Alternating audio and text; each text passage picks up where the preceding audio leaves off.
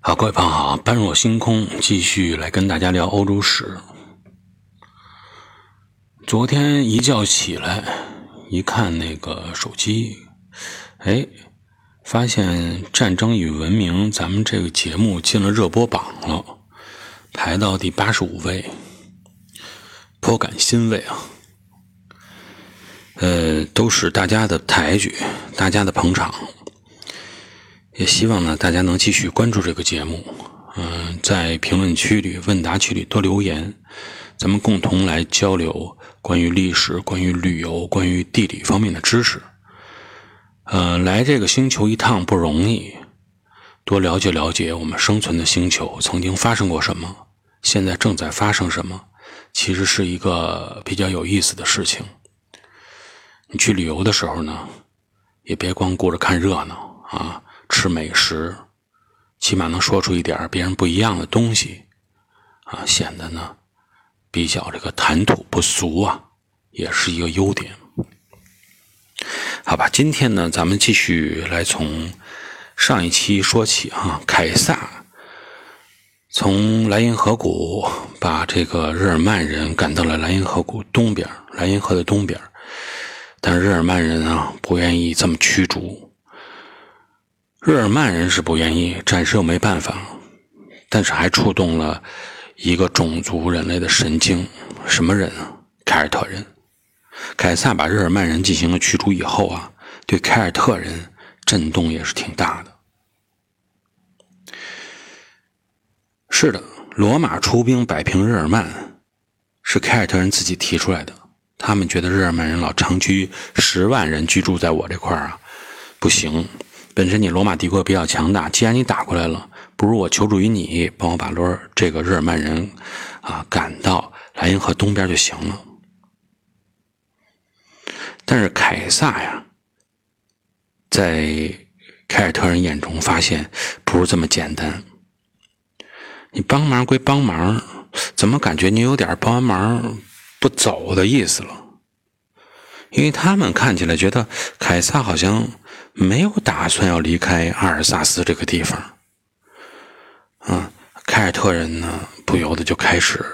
担心起来了，这要凯撒你入住了这块，我这片土地归了罗马，那么对于我们来说，这跟入侵了我归了日耳曼有什么区别吗？最先准备要反抗罗马是凯尔特人吗？从我们对凯尔特人了解来看啊，好像他们一直没有这个勇气。那么呢，大家也是猜对了，最先试图通过武力武装来反对罗马，说你不能占据阿尔萨斯这个地方啊，你不能像日耳曼人一样啊，你把他赶出去，你还留在这块，这个这个种族啊是谁呢？这个种族的人叫做比尔吉卡人，他们居住的地方就是在整个这个高卢地区的北边啊，比尔吉卡地区。一说比尔吉卡，大家觉得比较陌生，呃，英文名字呢叫比尔吉卡，那么现在呢用这个名字转换到了一个现在的国家来说，大家就比较熟悉了，就是现在的比利时。那么在往后继续说历史的时候，我们先既然讲到比利时了，我们就说一说比利时现在的大概的情况。当时从地图上看，横在法国和德国之间有三个小国家啊，分别是从这个东向西啊，呃，从呃从这个东向西，荷兰、比利时、卢森堡，荷兰还在比利时的北边一点，东边是德国。那么横在法国、德国之间的这三个小国，他们之所以能够存在，跟整个的地理环境和板块之间的关系啊是有很大的关联的。基本上我们听到现在这个节目时候，我们就会感觉到小国生存不容易，但是小国能够存在的主要的原因还是由于它有它的作用。一个人也好，一个这个国家也好，它能够生存的不错啊，是因为它是有它自己存在的作用的。小国存在的作用很大程度上就是为了什么？为了让大国之间能够进行一个缓冲，不至于对抗的太强烈。欧洲大陆地势整体过平，我们都已经说过了。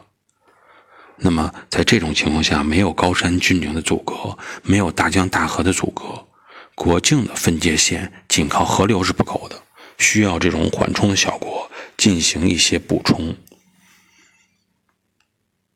古罗马时期，这个地方比尔吉卡今天的比利时就是由于这个缓冲而形成的，但是它的历史是非常悠久的，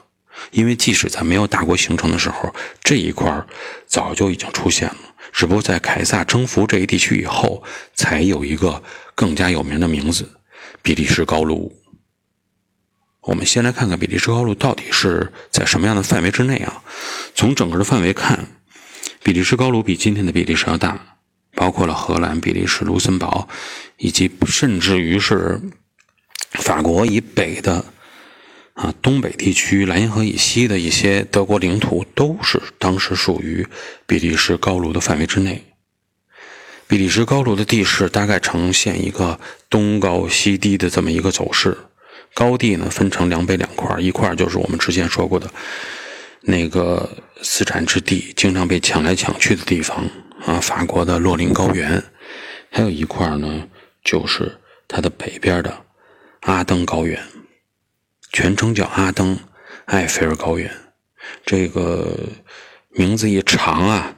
啊，命名一个地块名字一长，在这个欧洲啊西方基本上呢大家都有印象了，这个大概的原因就是它给分了啊，分成两个国家啊，各起一个高原的名字，所以呢名字比较长，后面我们再来说。简单的说啊，阿艾高原啊，咱们简缩它，阿艾高原它比洛林高原高一点，高了一百多米，这两个高地之间形成了一定的独立的板块，就形成了今天比利时、卢森堡、德国三国与法国之间的边界啊，因为这个高地的原因。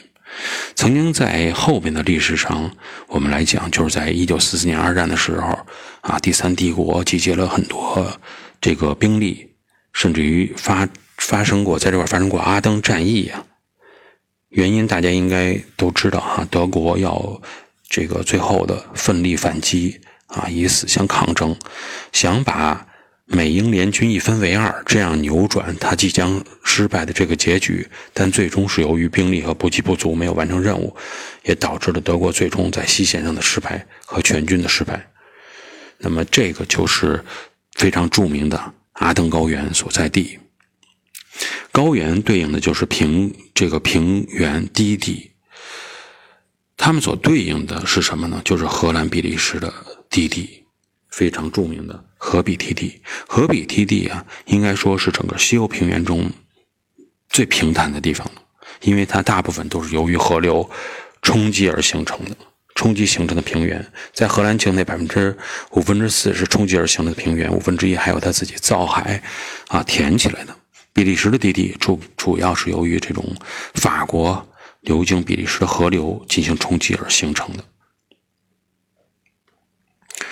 从更高的角度来说，太空的角度来说，你要去看这片荷比梯地，你会发现实际上它是中欧平原进入西欧平原的一个类似于非常宽阔的沿海通道的那种感觉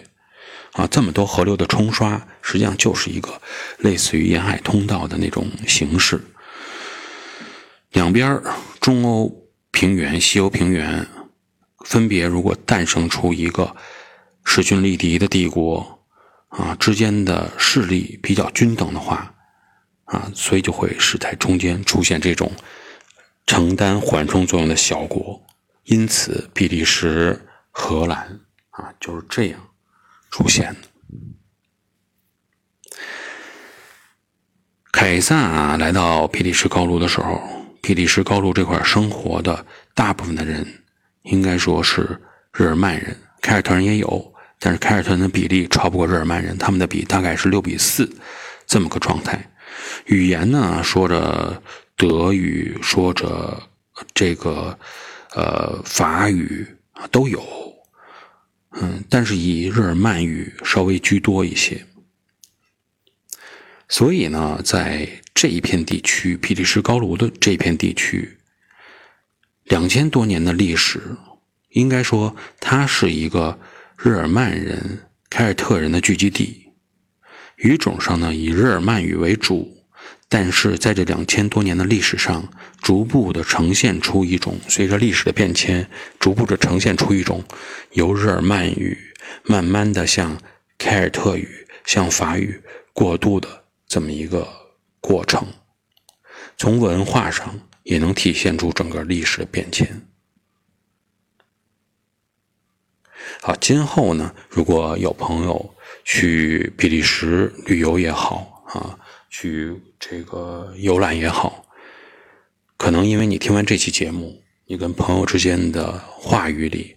就不仅仅只是会说比利时巧克力好吃这点事儿了。今天呢就聊到这里，下期节目我们再见。